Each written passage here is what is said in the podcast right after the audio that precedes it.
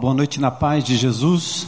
Eu continuo me chamando Armando, um discípulo de Jesus, constante restauração no processo, lutando com algumas mazelas já há alguns anos, né? De muitas estou livre, e de outras pela graça de Jesus, só por hoje, né? Eu estou limpo. Louvado seja o nome do Senhor. É muito bom louvar a Deus aqui nesse lugar com os irmãos a partir de tudo que é feito aqui. Eu estive uma semana fora do estado, eu estive em São Paulo, depois em Aracruz, no Espírito Santo, falando com lideranças, e eu não me canso de contar as histórias que Deus tem escrito através desta comunidade, nesta comunidade em torno ao redor em toda Fortaleza, eu diria, em vários setores, em várias áreas, né? Pessoas muito lindas têm sido alcançadas pelo amor de Jesus.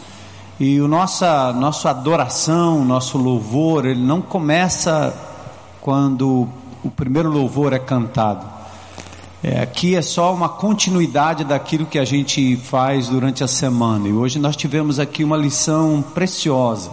É esse estilo de igreja que me encantou há mais de 40 anos atrás. É esse estilo de evangelho vivido nas coisas pequenas, nos pequenos milagres, nos pequenos detalhes. É este evangelho que Jesus nos ensinou, praticou, a igreja lá no início praticou também.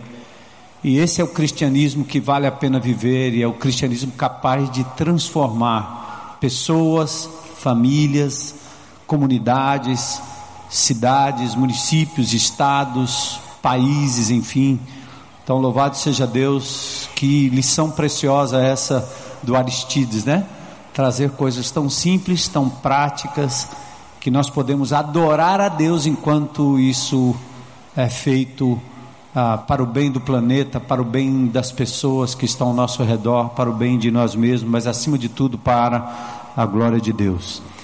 Então eu quero convidar você a, a ler comigo Apocalipse capítulo 5. Eu convido você a ficar em pé, nós vamos meditar nesse livro. Para muitos, um livro complicado, né?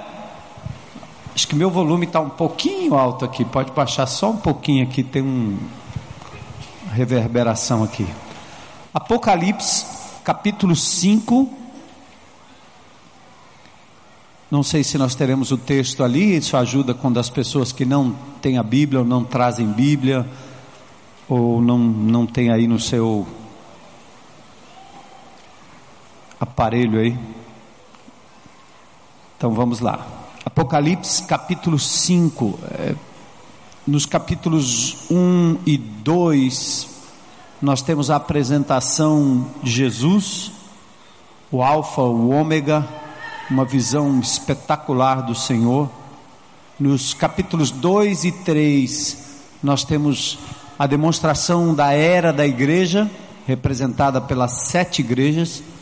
No capítulo 4, nós damos um salto para o trono e é, é aberto uma espécie de cortina no céu para a gente perceber, numa linguagem metafórica, cheia de simbolismos, o fato de que Deus reina para sempre. E o capítulo 5 é um capítulo tenso, é um capítulo de uma chamada geral para uma solução definitiva para a raça humana.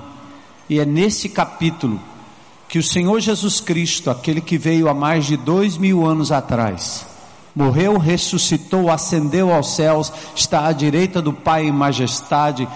É aí que a história de Jesus entra para dar um final feliz à humanidade, à angústia do mundo no mundo. Então vi na mão direita daquele que estava sentado no trono um livro em forma de rolo, escrito de ambos os lados e selado com sete selos. Vi um anjo poderoso proclamando em alta voz: Quem é digno de romper os selos e de abrir o livro. é, é como se fosse um pergaminho, um rolo, uma escritura de posse. Quem é digno de abrir? Vi um anjo poderoso então dizendo isso.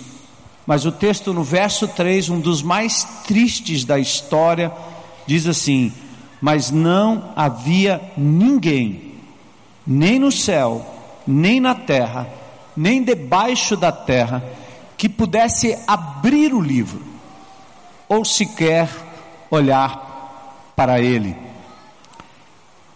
Diz João, o apóstolo, que estava na ilha de Pátimos, preso por causa do evangelho, escrevendo essa epístola, ele diz: Eu chorava muito, porque não se encontrou ninguém que fosse digno de abrir o livro e de olhar para ele. Ninguém digno de abrir a escritura de posse da terra. Então, um dos anciãos me disse: Não chore, eis que o leão da tribo de Judá, raiz de Davi, venceu para abrir o livro e os seus sete selos. Para quem não conhece essa linguagem, o leão de Judá, a raiz de Davi, trata-se da descendência desde o início do chamado de Abraão e depois do filho de Davi, que na verdade é a pessoa do Senhor Jesus Cristo, a sua ascendência volta a Davi. Então ele é o leão da tribo de Judá, a raiz de Davi. Ele foi achado digno de abrir o livro. Depois vi um cordeiro que parecia ter estado morto, em pé, no centro do trono cercado pelos quatro seres viventes e pelos anciãos. Ele tinha sete chifres e sete olhos, que são os sete Espíritos de Deus enviados a toda a terra. Uma linguagem absurdamente simbólica aqui, mas não difícil de decifrar e entender. Ele se aproximou e recebeu o livro da mão direita daquele que estava sentado no trono, Deus Pai. Ao recebê-lo, os quatro seres viventes e os vinte e quatro anciãos prostraram-se diante do cordeiro. Cada um deles tinha uma harpa e sete taças de ouro cheias de incenso, que são as orações dos santos. E eles cantavam um cântico novo. E foi cantado aqui, né? Tu és digno de receber o livro e de abrir os seus selos, pois foste morto com teu sangue compraste para Deus gente de toda tribo, língua, povo e nação. Tu os constituísse, ou constituíste, perdão, reino e sacerdotes para o nosso Deus, e eles reinarão sobre a terra. Então olhei e ouvi voz de muitos anjos, milhares de milhares e milhões de milhões. Eles rodeavam o trono, bem como seres viventes, bem como os anciãos, e cantavam em alta voz: Digno é o cordeiro que foi morto, de receber poder, riqueza, sabedoria, força, honra, glória e louvor depois ouvi todas as criaturas existentes no céu, na terra, debaixo da terra e no mar e tudo que neles há, que diziam: Aquele que está sentado no trono e ao Cordeiro sejam o louvor, a honra, a glória e o poder para todo sempre.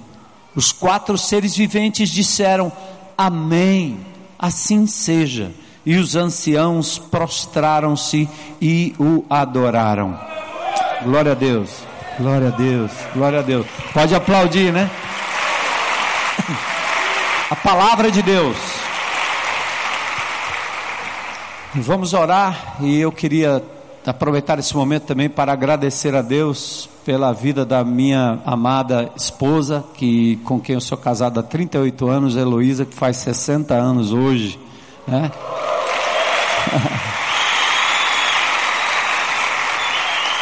Grande suporte na minha vida, minha companheira amada, estamos enfim sós há muito tempo, né? Graças a Deus, curtindo muito, né? E louvado seja Deus pela vida dela e por esta igreja que tem nos tratado com muito carinho, com muito zelo, com muito cuidado. Então, que Deus nos dê mais e mais anos de vida para continuar servindo esse Deus maravilhoso. Vamos orar. Senhor, nós te adoramos nesta noite, ou continuamos te adorando, agora quando a tua palavra vai ser explanada, os corações abertos, as mentes atentas, que o teu Espírito Santo possa mostrar nessa palavra poderosa qual a tua vontade, qual a tua direção para as nossas vidas nos dias de hoje. Nós te agradecemos e te louvamos por esse momento precioso de adoração ao teu nome. Oramos por pessoas que nesse momento, porventura, possam estar enfermas, no leito de dor, pessoas que estão em luto, Senhor, por parentes, amigos e familiares que se foram. Oramos pela Simone com leucemia, Senhor, misericórdia, pela Silmara, que também esteve na UTI, Senhor Pedimos que o Senhor possa cuidar dela e de todos que nos vêm à mente nesse momento. Cada um aqui presente certamente tem um amigo, um parente, alguém próximo ou distante, por quem nós queremos interceder agora em nome de Jesus. Então abençoa, Senhor, este momento precioso. Te agradeço pela vida da Heloísa e por muitos outros amados irmãos que aniversariaram neste mês ou aniversariarão ainda nesse mês. Te agradecemos por tudo que o Senhor tem nos dado e adoramos em nome de Jesus. Amém. Podem sentar.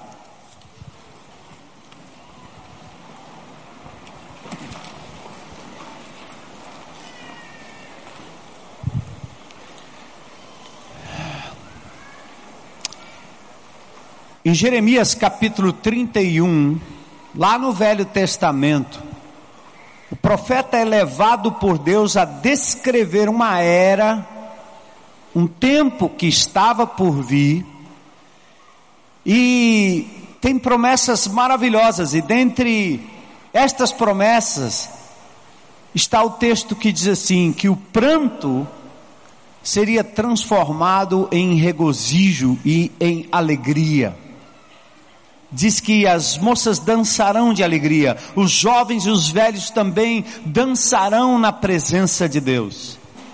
O texto diz: transformarei o lamento deles em júbilo, lhes darei consolo e alegria ao invés de tristeza. Aí vem a pergunta assim: quando é que isso vai acontecer, Senhor? Se a nova aliança começou na cruz do Calvário, como é que esse lamento pode ser transformado em júbilo? E quando é, Senhor, que essa tristeza será transformada em alegria? Nós tivemos uma semana muito conturbada essa última semana. Enquanto políticos debatiam sobre o fim e o início de um novo governo, pelo país. Outros estavam já numa campanha para as eleições municipais, prometendo, fazendo promessas de mudanças, de dias melhores. Poucos dias atrás, quando se pensa em dias melhores, que tal pensar naquele terremoto de 6.2 na escala Richter? De uma magnitude tão violenta que ceifou a vida de quase 300 pessoas na Itália, e quem sabe talvez até mais do que isso. Levou o país ao luto. Em um novo vídeo, nesta semana ou dias atrás, divulgado pelo Estado Islâmico, aliás, foi no dia 26 de agosto deste ano ainda, intitulado As Nações se unirão contra você mostra cinco curdos, cinco pessoas sendo executadas por crianças do Estado Islâmico. Crianças que estão sendo treinadas por um estado de horror, debaixo de uma égide islâmica de conquista do mundo, do fim dos infiéis opositores, crianças sendo levadas a aprender a decolar, degolar pessoas, degolando brinquedos, ursinhos, brincando de matar. brincando de friamente tirar a vida dos adversários. O vídeo foi lançado exatamente nos canais de divulgação do ISIS ou do Estado Islâmico. O portal G1 anunciou que a taxa de desemprego no trimestre encerrado ficou em 11,6%. Vocês já sabem, estão ouvindo essas notícias todo o tempo. A maior série histórica que começou em 2012, segundo o IBGE, levando milhares ao desespero, falta de renda familiar, pouca perspectiva de um novo emprego e pasmem, muita gente atentando contra a sua própria vida. Aqui na nossa cidade, bem pertinho de nós, eu tenho recebido e-mails, recebido comunicados de pessoas desesperadas, desesperadas querendo tirar a própria vida. Muito difícil a readaptação, a readequação a uma situação de desemprego. Quando o pai que sempre pagou normalmente os estudos dos seus filhos, trouxe para casa o lanche, a comida, a boa comida, agora se vê numa situação em que não se pode mais. E aí a pergunta é: como é que essa profecia do Velho Testamento pode ser cumprida numa situação como essa? Como é possível ter qualquer alegria, qualquer tipo de esperança no mundo e na situação que nós vivemos? Guerras, refugiados, fome, impunidade, atentados, acidentes de trânsito, corrupção, escândalos políticos nojentos, de quem sai e de quem entra. Não escapa um partido. Que ridículo. A voz profética do povo de Deus deveria atuar diferente até do que muitos de nós preconizam. Defendem o lado A e o lado B, quando deveriam defender a justiça, quando de, deveriam defender a falta de corrupção, ou seja, que não haja mais corrupção, quando deveriam defender a honestidade, quando nós, como povo de Deus, deveríamos nos colocar numa posição muito mais isenta, estamos nos dividindo e nos separando para defender o, o indefensável. É ridículo, é ridículo. Seja o partido que saiu, seja o partido que entrou, a maracutaia continua. É triste ver o povo de Deus se posicionando, pró, contra, brigando, lutando por algo absurdamente indefensável em todos os sentidos. O quadro é tenebroso. Alguns creem que não tem mais jeito, não tem jeito não, não tem jeito não, como foi cantado aqui a música do João Alexandre. Há pessoas simples, há pessoas piedosas, desacreditando que as coisas podem melhorar. Então, quem pode levar essa história a um bom termo? Há pessoas hoje, nos diversos bairros de Fortaleza, já acreditando que não tem mais jeito mas por qualquer 50 reais, por qualquer 100 reais, vão depositar o voto em alguém, pelo momento, pelo dinheiro da hora, pelo benefício do momento e da hora, jamais por uma convicção de que alguém de fato é capaz de cuidar desta cidade como ela merece. É ridículo que nós vemos aqui, isso é um exemplo. Esta comunidade aqui tem um trator com uma caçamba e os funcionários aqui que trabalham aqui descem essa rua de vez em quando, entram em outros lugares aí para fazer trabalho que a prefeitura teria que fazer. Aquela pontezinha sobre esse riachinho que passa aqui embaixo foi construída por vocês parte desse asfalto aqui, parte do saneamento de coisas que às vezes a gente faz em casas e lugares terríveis, onde as pessoas estão morrendo, é parte do povo de Deus. Toda vez que eu me aproximo de um político, a primeira pergunta é: o que é que o senhor está precisando? E a minha resposta é outra. Nós não precisamos de nada, vocês é que precisam entrar na comunidade e cumprir a obrigação desde já nós temos três promessas feitas nessa comunidade que não foram cumpridas, foram maquiadas de uma forma nojenta. Inaugura-se um posto, depois remove-se do posto móveis que inauguraram ali para um outro lugar, para uma outra inauguração. Asfalta-se onde se quer asfaltar e continua a promessa. E entra governo e sai governo. Isso aqui não é para dizer que governo A, governo B presta ou quem entrar vai fazer diferente. Eu não estou preocupado com isso. Estou preocupado em dizer como nós vamos conseguir ter esperança nesse tipo de mundo e de cultura terrível. O quadro é tenebroso.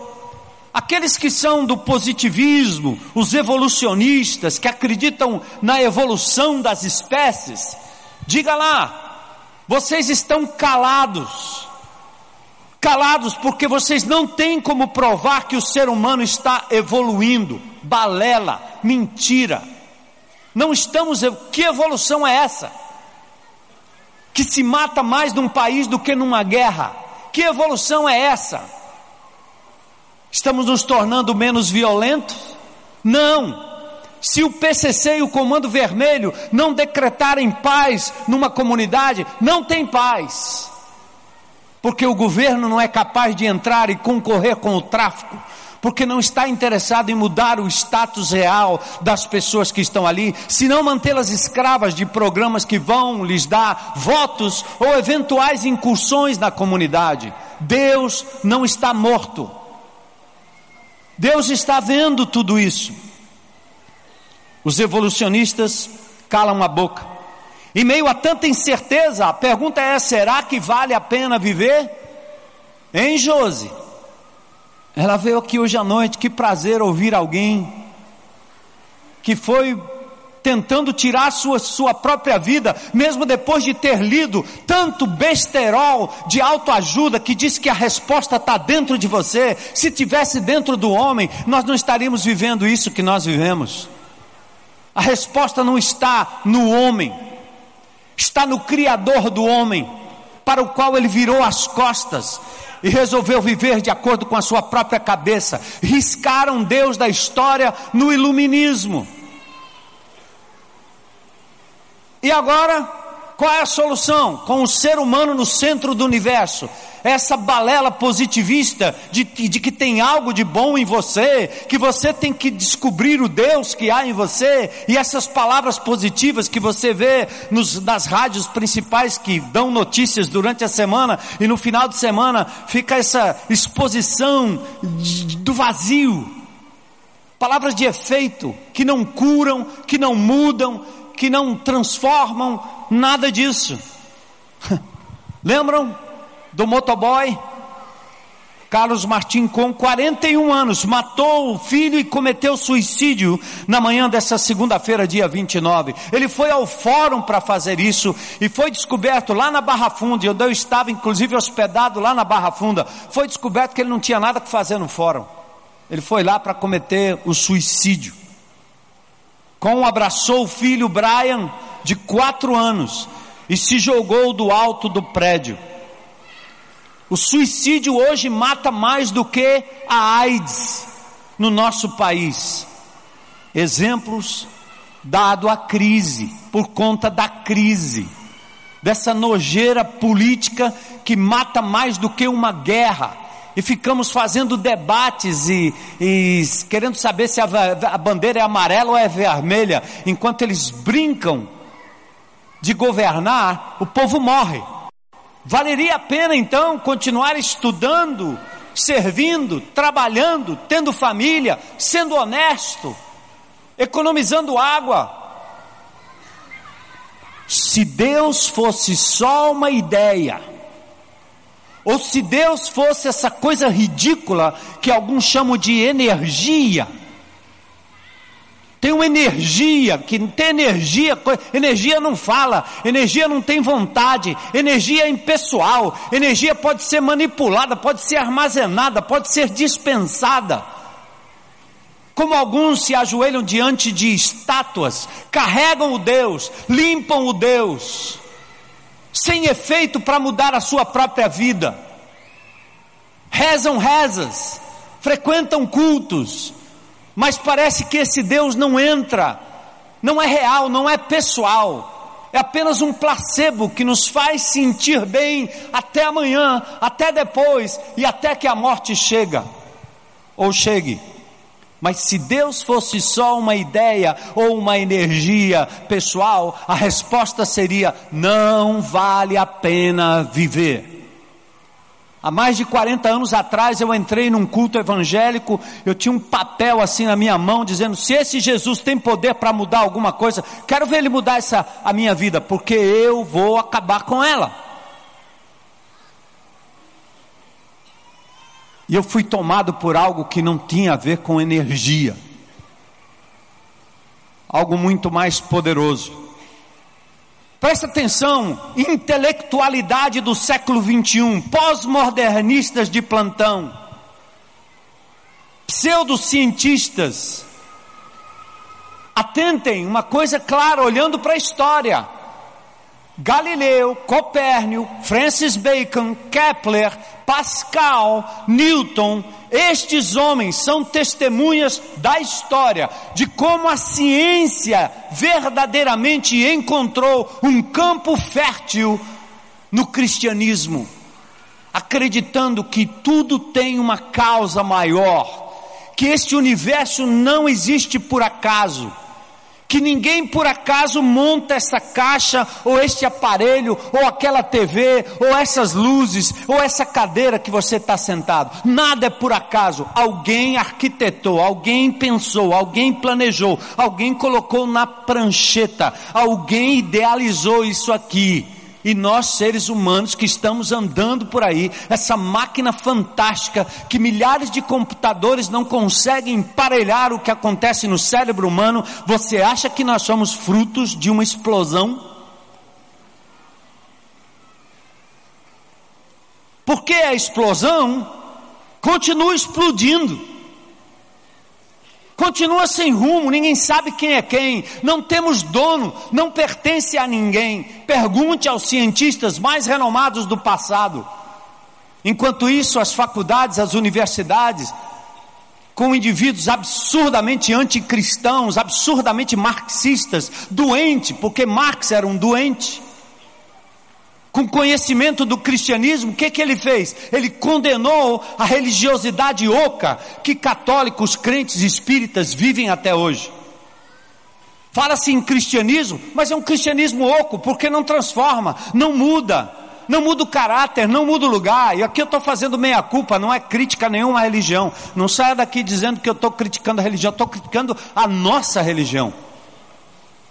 Estes homens, quando perceberam a religiosidade oca de crentes que se convertem para se aprofundar nas Escrituras, sem misericórdia do outro, sem amar o outro, sem fazer mudança na vida do outro, sem viver coinonia, sem viver vida na vida, sem ter Jesus como um ser pessoal e a palavra como guia para a vida, esses indivíduos, eles estão, num certo sentido, criticando, abandonando e dizendo: religião é ópio do povo, e é verdade.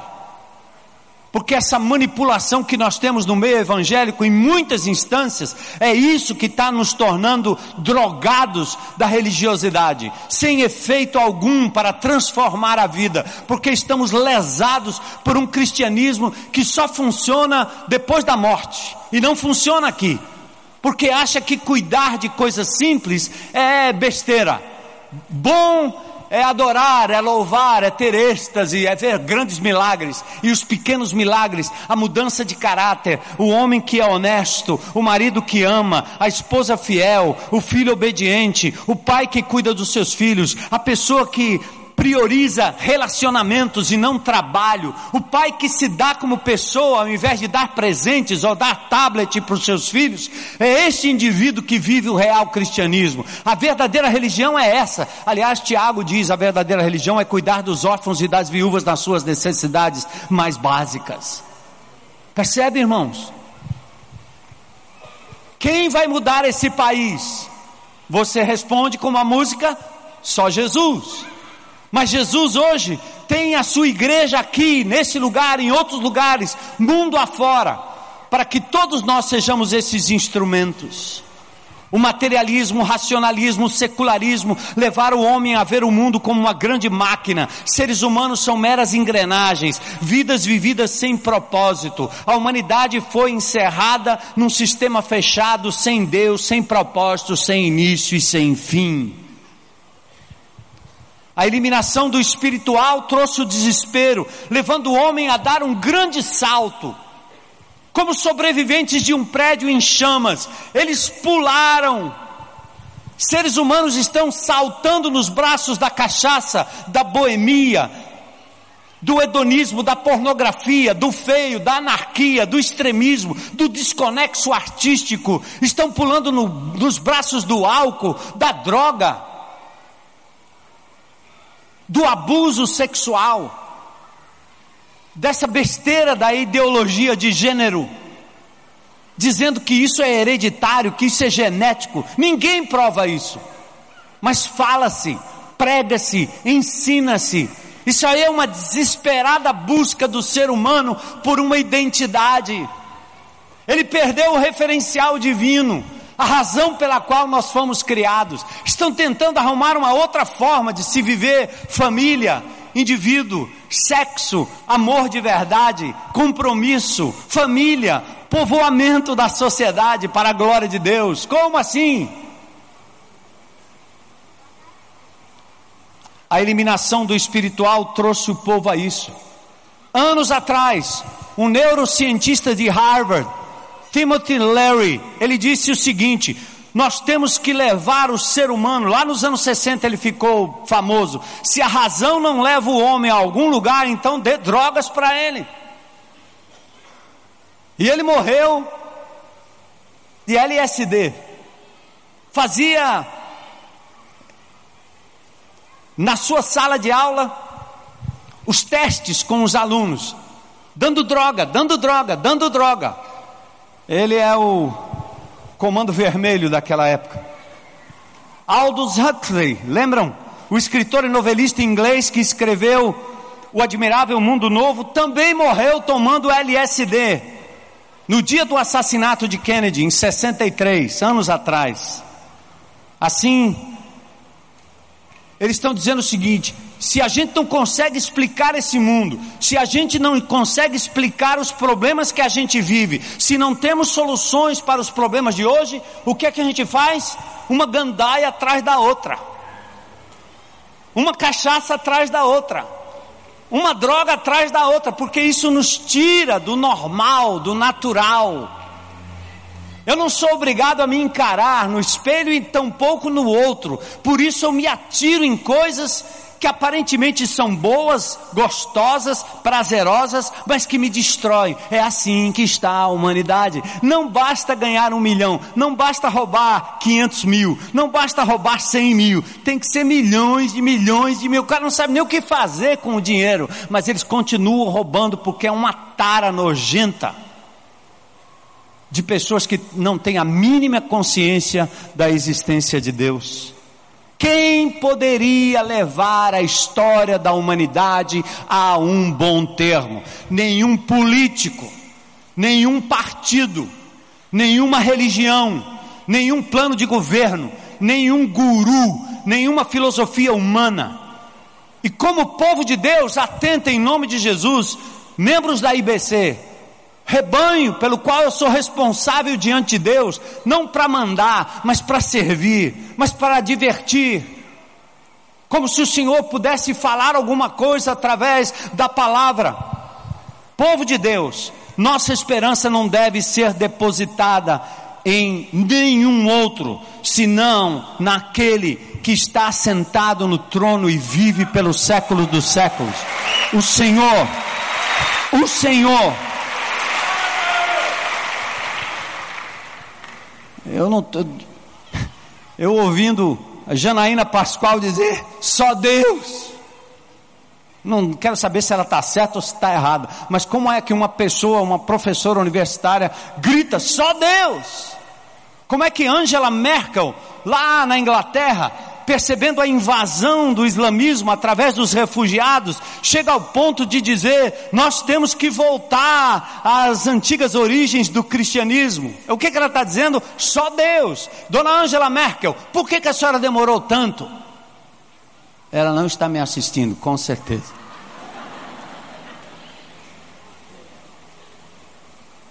Por quê? Só agora. Porque na hora do seu sufoco, do meu sufoco, do nosso sufoco, a gente grita, não por Marx, não por Buda, a gente grita por Deus. Há alguém além de nós. Glória a Deus. Palmas para Ele. Onde estaria esse Deus? E aí o Apocalipse é essa antecipação. Imagine, eu tive o privilégio de ir até essa ilha de Pátimos e ver o lugar onde provavelmente João reclinou a sua cabeça, uma espécie de uma caverna muito bem ajeitadinha. A igreja a ortodoxa grega está lá. E você entra ali e fica pensando, gente, colocaram esse homem aqui num exílio. A igreja sendo perseguida por todo o império romano. E ele senta ali e recebe de Deus uma revelação, um descortinar do futuro. Ele abre a cortina, a janela da eternidade e mostra a mim e a você que sofremos nesse mundo e que às vezes ficamos indagando qual será o fim de tudo isso. Ele abre uma janela em Apocalipse capítulo 4 e capítulo 5. O texto diz, no verso 1: Depois dessas coisas, aliás, nós estamos no capítulo 5, volta aqui comigo. Capítulo 4, primeiro, o trono, atentem. Depois dessas coisas, que coisas? No, no capítulo 1, verso 19, a palavra de Deus diz: escreve. O Espírito diz para João: escreve, pois as coisas que viste as que são e as que hão de vir. Então ele está falando aqui das coisas que aconteceram, Jesus, a revelação, o Cristo glorificado, as que são as sete igrejas, Éfeso, Esmirna, Pérgamo, Sardes, Tiatira, Filadélfia e Laodiceia, e agora uma nova visão é introduzida. Depois dessas coisas, verso 1, uma porta aberta nos céus. O particípio perfeito do verbo anóigo quer dizer abrir, indica uma abertura não só para ser contemplada, mas para que João pudesse adentrar, talvez em sonho, em revelação. Ele recebeu essa palavra: entra. E no verso 1, a primeira voz dizendo: Suba para cá e mostrarei a você o que deve acontecer depois dessas coisas. A voz de Cristo, que ordenou que essa profecia fosse escrita, agora convida o próprio Senhor a ter, João, uma visão do futuro e convida você também aqui agora a examinar comigo e ter essa visão do futuro. O que deve acontecer depois? Sete trombetas, sete selos, aliás, primeiro sete selos, depois sete trombetas, depois sete taças. Abrem o livro do Apocalipse. O que quer dizer esses sete selos? Você vai aprender, eu falei rapidinho aqui, que lá no Velho Testamento, em Jeremias, tem uma escritura de posse de, uma, de, um, de um, uma porção de terra que foi colocada num vaso. Então a escritura era uma espécie de um rolo selado, escrito por dentro e por fora, e tinha sete selos. Quem vai abrir essa escritura é quem toma posse da terra. E a escritura tem sete selos. No sétimo selo, nós temos sete trombetas. Atentem só, é um esboço rápido para você depois entender o Apocalipse. Sete selos. Um, dois, três, quatro, cinco, seis, sete. No sétimo selo, temos sete trombetas, uma intensificação do que vai acontecer ainda na terra. Na sétima trombetas, é derramado sete taças, uma terrível intensificação do que ainda acontecerá sobre a terra. E aqui então, nós temos a abertura. Imediatamente me vi tomado pelo Espírito. E aqui ele focaliza o trono. No verso 2, um trono no céu. É a ideia do trono aqui, é como se fosse uma, uma uma cadeira presidencial. Naquela época, o imperador romano reinava sobre tudo e sobre todos, ele assentava-se no seu trono, era tido como Deus. João usa aqui um trono celestial, dizendo: atentem, igreja. Deus está no controle absoluto de todas as coisas. Todos os tronos terrenos, domínios terrenos, governos terrenos estão sob o domínio daquele que está assentado no trono. Aquele que estava sentado no trono tinha um aspecto tremendo. E aqui vem toda a ideia da semelhança, semelhante a como jaspe, sardônio, arco-íris, Verso 4: Ao redor dos, do trono, outros, 24 tronos, 24 anciãos, representantes aqui das 12 tribos de Israel e em sequência os 12 apóstolos. Por isso o nome 24 é utilizado aqui. 12 tribos de Israel, 12 apóstolos. São representação do povo de Deus através da história. Eles estão vestidos de branco, com coroas de ouro na cabeça. Verso 5: Do trono saem relâmpagos, vozes e trovões. Sete lâmpadas de fogo são sete espíritos. Há quatro seres viventes aqui, tremendo: animais domesticados e selvagens, voadores, homens, todos sem descanso não cessam de proclamar: Santo, Santo, Santo é o Senhor Deus Todo-Poderoso, o que era e o que é e o que há de vir. Tu és digno de receber o que? Glória, honra, poder.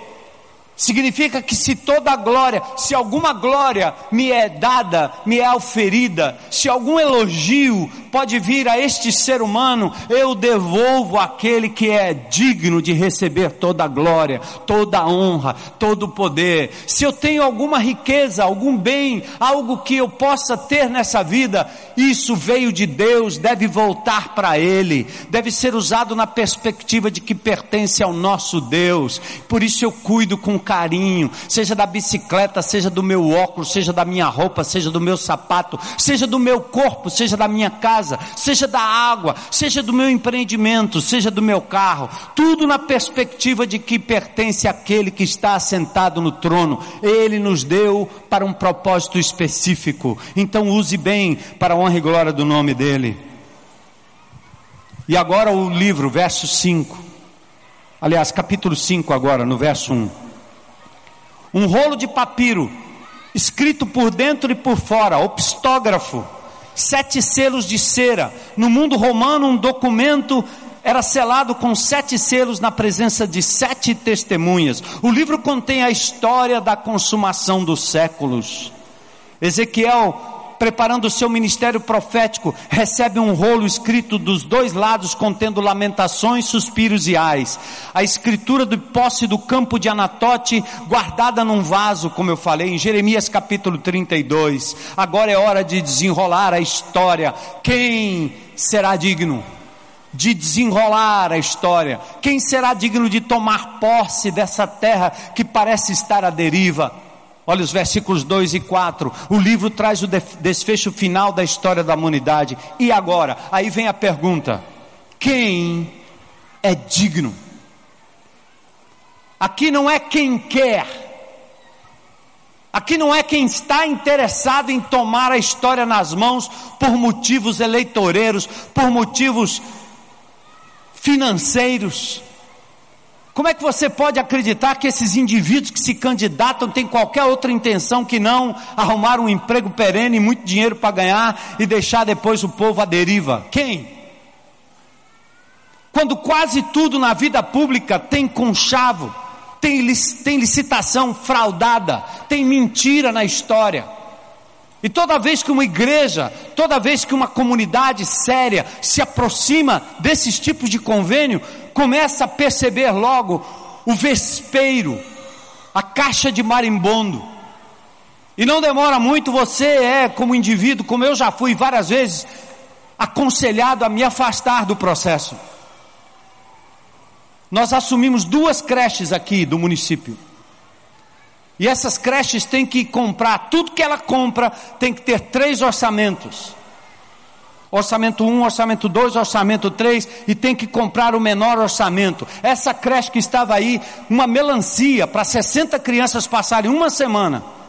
E essa comunidade entrou dentro daquela creche não recebendo nada, pintou, ajeitou, levou comida, fez tudo isso, até que finalmente fomos desafiados a assumir duas creches. Tem uma funcionando aqui dentro, tem outra funcionando na comunidade. E quando nós começamos um processo que é absurdamente burocrático, é para pegar qualquer um, é um processo tão difícil que você precisa ter uma estrutura gastando muito dinheiro para poder fazer toda a burocracia que a creche, a prefeitura e o município requer de nós, certo? Então não tem problema, nós colocamos gente aí para trabalhar, voluntário, profissional, para fazer tudo direitinho. Bate na nossa porta alguém dizendo besteira, vocês não precisam fazer isso. Nós temos uma empresa que já tem os três orçamentos, e que fornece para todas as creches aí. Vocês não precisam disso.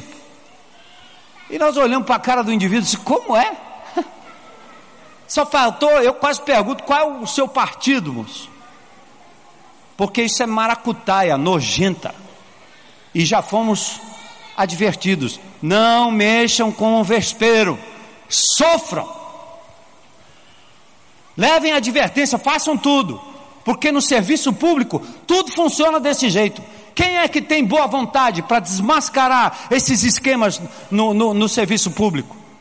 Um governante de boa intenção, como nosso governador, como nosso prefeito, seja o que for, ele tem suas mãos atadas. Eu já disse isso olhando para os olhos dele porque os conchavos não admitem. Enquanto isso, as criancinhas continuam passando fome lá dentro da creche, sendo maltratadas lá dentro da creche, por conta desse tipo de nojeira que acontece na coisa pública. Quem é digno? Quem quer? Quem tem condições? Quantos propõem soluções, mas não reúnem condições de executá-las? A questão esbarra, sabe em que, gente? Quem é digno? Esbarra no caráter. A questão não é o regime governamental, não é o partido, é o caráter dos indivíduos. E a essa altura a pergunta é: quem é digno? E o texto diz: não foi achado nem no céu, nem na terra, nem debaixo da terra, nem em Fortaleza, nem no Ceará, nem no Brasil. Não foram achados, ninguém foi achado digno, capaz de indicar um candidato. Vai votar em quem, meu irmão? Quem que se apresenta? Qual é o partido aqui que vai desenrolar a história da humanidade. Ninguém que pudesse abrir o livro sequer olhar para ele. Isso nos dias de João, imperadores, filósofos, historiadores, cantores, não é? Comendo na lei Rouanet. Minha casa, minha vida na mão de meia dúzia que recebem o benefício e logo vendem. Loteiam, repassam, fazem disso um negócio imobiliário nojento, espúrio. Claro que não são todos, mas acontece. Quem é achado digno? Através da história, muitos intentaram construir um reino sem Deus. O iluminismo tentou uma visão não cristã, o evolucionismo tropeça na, tropeça na decadência do ser humano, o marxismo elimina a necessidade de Deus. Aldous Huxley foi vítima do seu próprio remédio. Nos dias de hoje, quem é digno?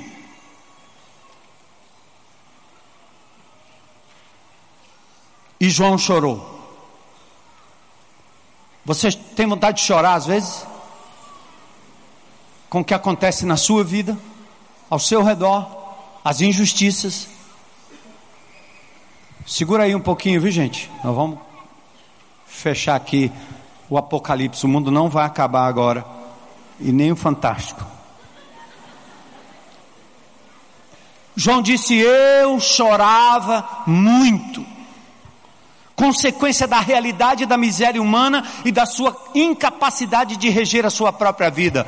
É assim que você está desesperado, sem esperança, sofre com injustiça, tem sensação de que não vale a pena ser honesto, trabalhar, fazer as coisas direito, não é verdade? Olha o verso 5, coisa linda. Todavia, contudo, Essa palavra, ó, tá vendo esse texto aí, ó? A nova versão internacional traduziu o termo grego cai por então. Eu acho uma tradução fraca. Lendo os originais, eu acho a tradução fraca, porque esta é uma conjunção adversativa. Mas, mas, na história humana não é assim? Tudo ia bem, ele me amava, ela me amava, nós éramos sócios, tudo dava certo, mas. Quem já foi vítima de um mas aqui? Tava tudo tão bom, mas. Com Jesus, com Deus, é diferente. Estava lascado, estava quebrado, estava arrebentado, estava perdido, estava dar amigo não dava mais, não valia mais a pena. Mas Jesus entrou na minha vida. Oh Senhor, glória a Deus. Eu chorava muito. E é real, não é placebo não. Começa de dentro para fora e faz a gente enxergar as coisas diferentes, até os reveses. Mas, mas, Aqui diz, meclaie, não chore, não chore, não chore, não chore, não chore. A palavra aqui é, pode parar de chorar. Consolo ao apóstolo, consolo aos mártires que estavam dando suas vidas no Coliseu Romano, consolo aos crentes perseguidos, consolo a vocês que choram hoje pela, por causa da injustiça, consolo a vocês que choram hoje por causa do estupro, do abandono, da traição, desse mundo mal, dessa nojeira política. Não chore, a voz dos céus oferece uma esperança. O leão na Bíblia tem um leão que é impostor. Ele anda ao derredor procurando a quem possa tragar. Ele veio para matar, roubar e destruir. Parece, mas não é. Esse leão nojento é o inimigo de Deus e seus asseclas, a sua turma. Mas este leão traz vitória, ele é da tribo de Judá, ele é da raiz de Davi, um rei que brota de uma história morta e debilitada. Ele venceu Satanás, o pecado e a morte. Ele é o cordeiro que deu a sua própria vida. Estava como morto, mas reviveu para sempre. Ressurgiu, aleluia. Aplauda o Senhor Jesus, ele é digno.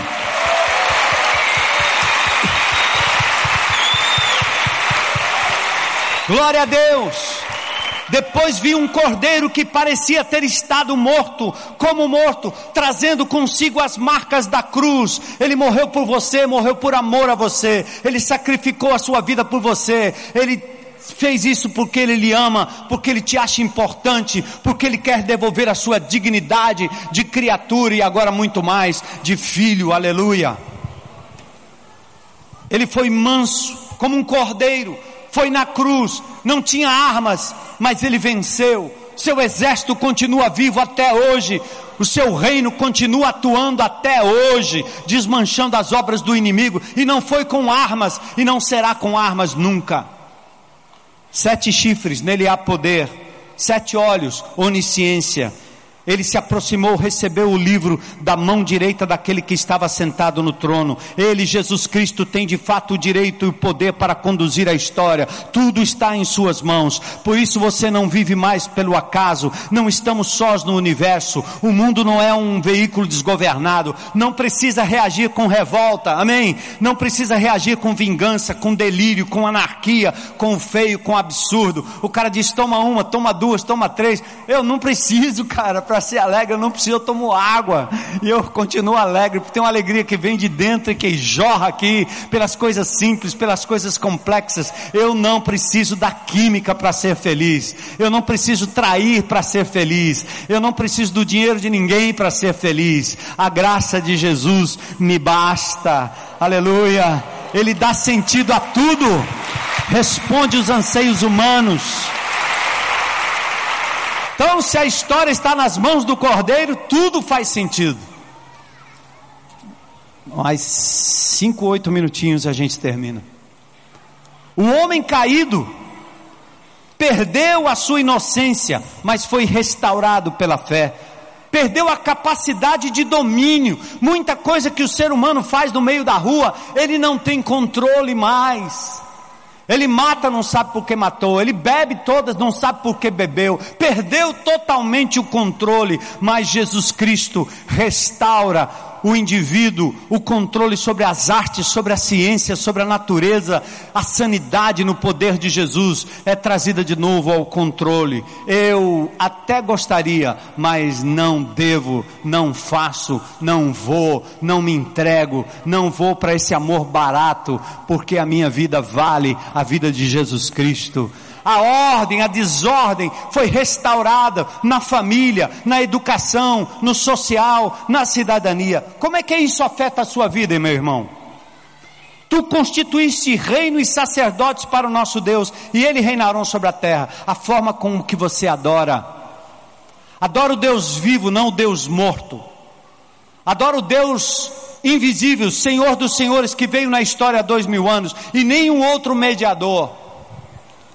Você se entrega, tem confiança, celebra a vida, persevera, mesmo debaixo da tribulação. Você louva, se submete, é humilde, serve, confia, espera. Os quatro seres e os quatro, vinte e quatro anciãos, aliás, tinham harpas, taças de ouro com incenso, e eles entoaram um novo cântico.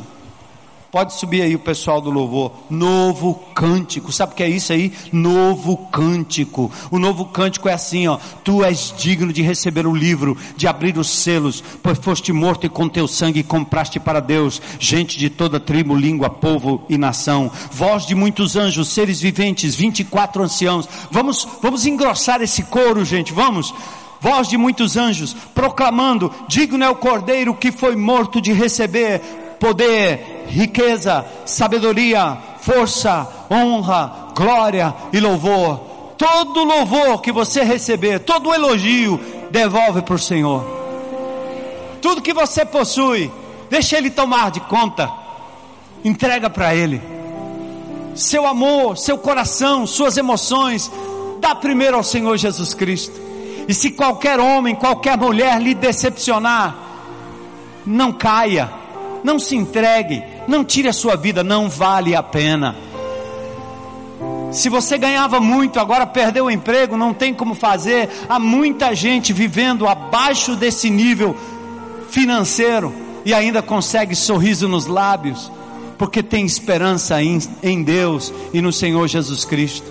Adapte-se adapte por um tempo. Aprenda a viver a simplicidade, a dependência de Deus. Espere o milagre do Senhor no dia a dia. Deus vai fazer. Ele não vai te abandonar. Não está prometendo riqueza de volta, mas está prometendo paz na sua casa.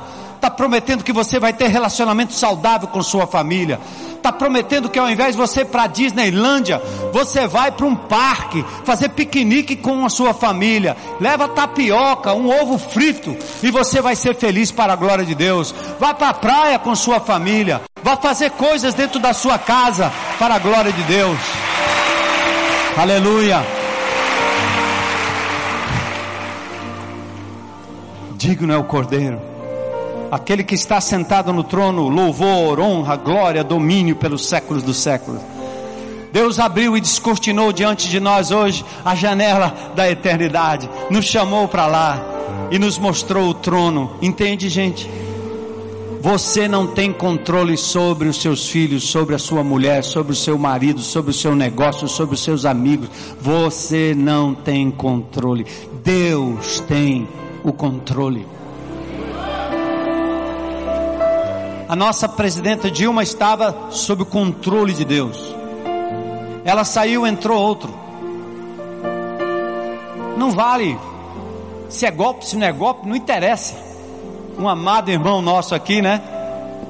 Disse uma coisa brava lá com o pobre do, do outro aí que entrou, né? Ele é o presidente agora, acabou. Até que tirem, até que haja um outro processo. O que nós crentes temos que fazer é orar por ele e compreender que Deus está no seu trono tomando conta da vida dele. O coração do rei está nas mãos do Senhor, Provérbios 21. Ele inclina para o lado que quer. curta o trono de Deus, não seja um alienado, mas também não fique alienado a uma política nojenta, a uma coisa terrível que não nos leva a nada. Nós temos que confiar no Rei dos Reis e no Senhor dos Senhores. Ore pelos governantes, continue sendo crítico, continue analisando o que é bom, o que não é bom. É isso mesmo que nós temos que fazer. Mas nós não temos bandeira política, nós temos a bandeira do Senhor Jesus Cristo, o Cordeiro que foi morto, que vive para todo sempre. Aleluia. Amém. Só para dizer para vocês um testemunho antes da gente terminar e louvar ao Senhor. Nosso governador é petista. Mas ele mandou um recado para essa igreja aqui. O sistema socioeducativo que tem os menores infratores confinados está agora numa nova fase. E o recado é esse: nós não vamos adiante se essa comunidade, se essa igreja não for com a gente o celebrando a restauração tem que entrar lá dentro. E vocês têm que nos ajudar a entender como é que trata adolescente infrator. Esta semana, nós não contratamos ninguém. O governo pediu que nós indicássemos 60 novos agentes para essa unidade do Patativa do Assaré aqui vizinho, porque será uma unidade modelo e um dia, não vai demorar muito, eu vou convidar vocês para a gente dar um abraço naquela comunidade lá, orando do lado de fora, como fizemos anos atrás. Ele quer que nós indiquemos todos os profissionais lá dentro. Sabe por quê? Porque nós somos um bando de doido. Porque a gente entende de quê? De prisão? Não entende nada de prisão. É porque o Deus que nós servimos nos ensinou a libertar os cativos da prisão espiritual, da prisão moral. Aleluia. Hoje eu estava aqui à tarde e vi ali um grupo que o Nelson me chamou. Disse: Vem cá, pastor. Aí a roda, você conhece esse cara aí? Eu estava de chuteira, de meião, com a camisa da portuguesa. Quem é que ia me conhecer? Ah, eu não conheço, eu não conheço, eu não conheço. Sabe quem eram? Pessoas que cometeram crimes e estão cumprindo pena alternativa aqui dentro da nossa propriedade. Sabe por quê? Porque nós acreditamos que o sistema penitenciário pode ser uma faculdade do crime, mas o Evangelho de Jesus, quando alcança o indivíduo, transforma e muda. Como mudou a minha vida, nós acreditamos nisso como igreja. Aqui tem um bocado deles, ó. Cadê? Cadê?